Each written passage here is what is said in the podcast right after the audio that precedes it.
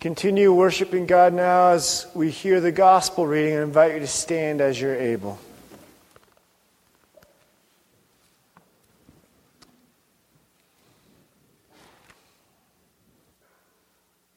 Today's gospel is from the Gospel of John, chapter 21, starting in the 15th verse.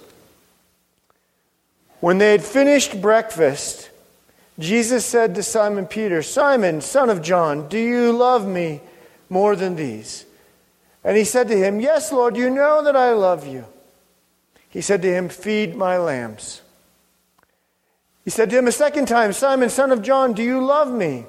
He said to him, Yes, Lord, you know that I love you. He said to him, Tend my sheep. He said to him the third time, Simon, son of John, do you love me? Peter was grieved because he'd said to him the third time, Do you love me? And he said to him, Lord, you know everything. You know that I love you. And Jesus said to him, Feed my sheep. Truly, truly, I say to you, when you were young, you used to dress yourself and walk wherever you wanted. But when you are old, you will stretch out your hands, and another will dress you and carry, where, carry you where you do not want to go. This he said to show by what kind of death he was to glorify God. And after saying this, he said to him, Follow me. The gospel of the Lord. Thanks be to God. You may be seated. It's my joy today as we begin the proclamation of this gospel to invite our Youth Shine team forward as they uh, begin to share with us and unpack the good news that Christ sets us free. Shine.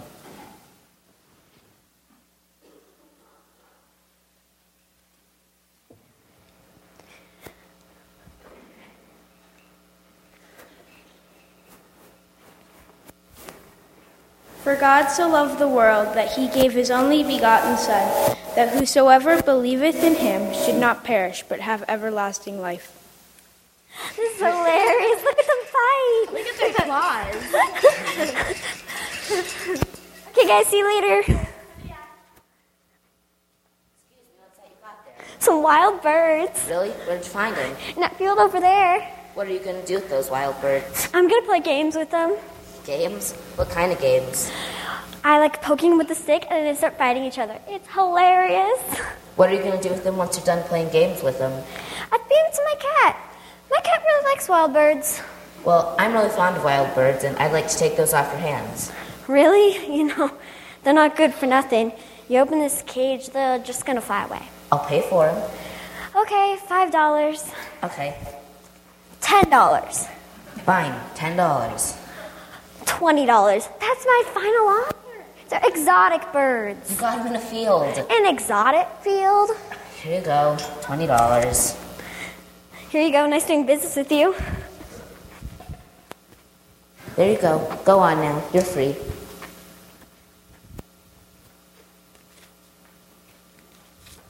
I see you looking at the cage. Yeah? You know I've got mankind in there. Mankind? Where'd you find them? In the garden. You know, the funny thing is that I didn't even put them in the cage. They put themselves in there. What are you going to do with them now that they're in the cage? I'm going to play games with them. Games? Games they think will bring them so much pleasure, but will leave them so empty. I'll make right seem wrong and wrong seem right. Then what? They'll be damned for all eternity. My father and I are really fond of mankind. So what do you say? I'm going to purchase their freedom. You want these humans. You know they're no good. They've turned their backs on you before and they'll do it again. Are you serious? Very serious. You know it will cost you everything. It will cost you your tears, Yeah, your blood, I know. your life. Are you willing to give it up? It's worth it. There you go. You're free. This reminds us what Jesus did for us on the cross. He picked up that wooden cross and carried it to Mount Calvary because he loved you and me. Maybe this describes you. You feel like you're in a prison and you want to be set free. Christ came to give us freedom. He wants you to live life as He intended. Don't miss out on the opportunity to find out about His freedom.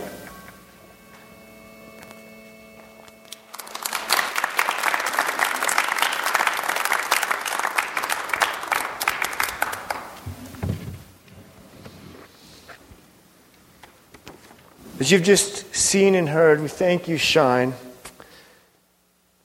The risen Christ has set us free. And for those in Christ, we are no longer held captive by a cage, by sin. Whether it's the sinful condition we are born into or the cage we build out of our own doing. If the Son has set you free, you are free indeed. I hope you felt the power of that promise as the Holy Spirit used Shine this morning to proclaim that the captives have been set free. But what do you do when it's Easter time, like it is now, and the, in this season of hope, and you don't feel like it's Easter? You still feel like you're in that cage. Well, I know how you feel. I have to confess, as I walk through these days of Lent, I had caught myself spending more time thinking about the things I've done or haven't done or haven't done well or, or I even have done well. You know, those to do lists. And then those things that are still waiting. You know, the worst thing is, is that as I catch myself going through this circle of thought about maybe all I've done wrong or all I've done right, something's left out. Really, better said, someone is left out. Christ. You see, it's this life is revealed to us in Christ. And freedom is found in not what I do or don't do, but what Christ has done and is doing. Maybe you felt like that sometimes too. I think Peter did. It seemed like the Gospel of John was over in chapter 20. Christ has, had risen. He'd appeared to the women, the first evangelists. He'd showed his wounds in his side to Thomas. And the author of the Gospel of John even said Jesus did many other things, signs in the presence of the disciples, which are not written in this book, but these are written that you may believe. It seemed like the Gospel of John, there in verse 30 of chapter 20, was all buttoned up, but there was one more testimony of redemption that God wanted us to hear. One more story of returning. And so we get this account in chapter 21 of Jesus and Peter. Now, Peter and some of the other disciples, they had gone back, hadn't they, to their family business. Jesus had called them to be fishers of men, people. And here he is just going after fish again. I mean, we just read in chapter 20 that Jesus had risen and Peter was there. It's not as if he didn't know. Maybe he wasn't feeling very Easter like either. Or maybe it was just a practical need to, to make a living. Either way, Jesus comes again to where the disciples were. He goes to the shore. It's interesting, it was not uncommon for there to be a guide along the shore when fishermen there in those days would cast their nets only just about 100 yards offshore. And so it was not uncommon for someone to stand along the shore and look for the, the calm air, see if they can see the fish, and tell the fishermen in the boats 100 yards out where to throw their nets. Jesus did this. But the good news is, Peter and the disciples realized it was Jesus. And so they came running. Well, Peter had to get some clothes on first, then he came running. John's gospel gives us this vivid picture of Peter's enthusiasm, of the other disciples, the one Jesus loved. And Jesus had breakfast cooking when they arrived to the shore. A not too subtle reminder that he wasn't just an idea, he wasn't just a spirit, but that he had, with flesh, been raised bodily from the dead as he broke bread and ate fish and had breakfast together. And then the conversation turns towards Peter. Peter, do you love me more than these? Now, some commentators wonder maybe as Jesus could have been gesturing at the, the, the big catch of fish that they just had brought in. Do you love me more than the life you've had before, your career, the things you've left behind? Do you love me more than these? Will you finally leave this now and follow me? Others wondered, well, maybe Jesus was gesturing at the other disciples. The infighting for who was greater. And now everyone realizing that they'd all fled and fallen away on that Good Friday. And now all were called by the risen Christ. But one thing we know, regardless of where Jesus might, might have cast his gaze, Jesus asked this question to Peter three times. And it becomes crystal clear what he's doing. Jesus is wiping away the three denials just a week earlier. Peter repents and Jesus restores him. Whatever guilt, whatever hindrance that had held Peter back to this old life, maybe even his old life on the boat, the reliance on himself, or whatever now he'd used to get back into the swing of things, he was now being restored by Jesus. And replacing all of that with freedom and forgiveness and a future a calling. Famously, in this interchange, Jesus uses the word for love in Greek, agape, God's unconditional love, while Peter responds with the word phileo, this human kind of love, confessing that his love for Christ didn't match the love that God had for him.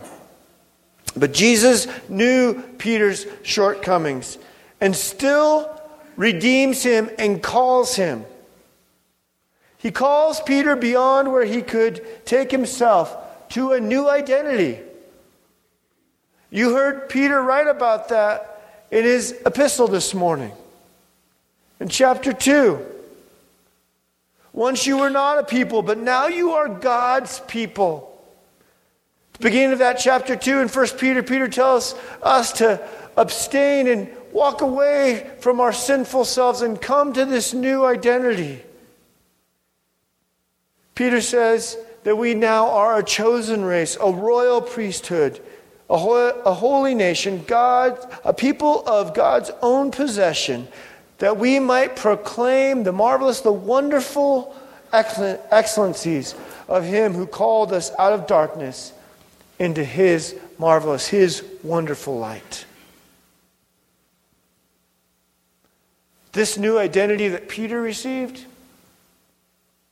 so too you and I receive. We are called to lay aside our old life.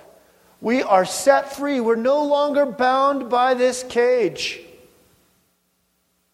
Feeling not very Easter esque either? than with Peter. Repent. Lay aside all the sin that so easily entangles you and me. Or a way of thinking that keeps us trapped. And be set free, not by our own doing or by our own thought power, but by the resurrected Christ. You are set free. And now invited, now called to live like it. Set free, just as Peter was, set free to serve. I like how Rick Warren paints the picture as he looks at Jesus' is calling throughout the scriptures. He says he calls the disciples first to just come and see. Then the requirements increase as he invites them to come and follow. Finally, now, we're called to come and die. We're invited to go all in. We know that love always involves responsibility, it always involves sacrifice. Jesus has made that sacrifice for us so that we can respond to him and feed his sheep. It's not about you, it's about Christ who set you free. Free not to be bound by sin or self or safety blankets. Free to serve, set free to be God's holy people. Once you had not received mercy, but now you have. So abstain from the passions of this world. Don't stay in the cage any longer. Be the people, be the person God has called you to be. A person of His own possession. So you are set free to proclaim the excellencies of His wonderful light. Jesus is asking, Do you love me more than these? And feed my sheep.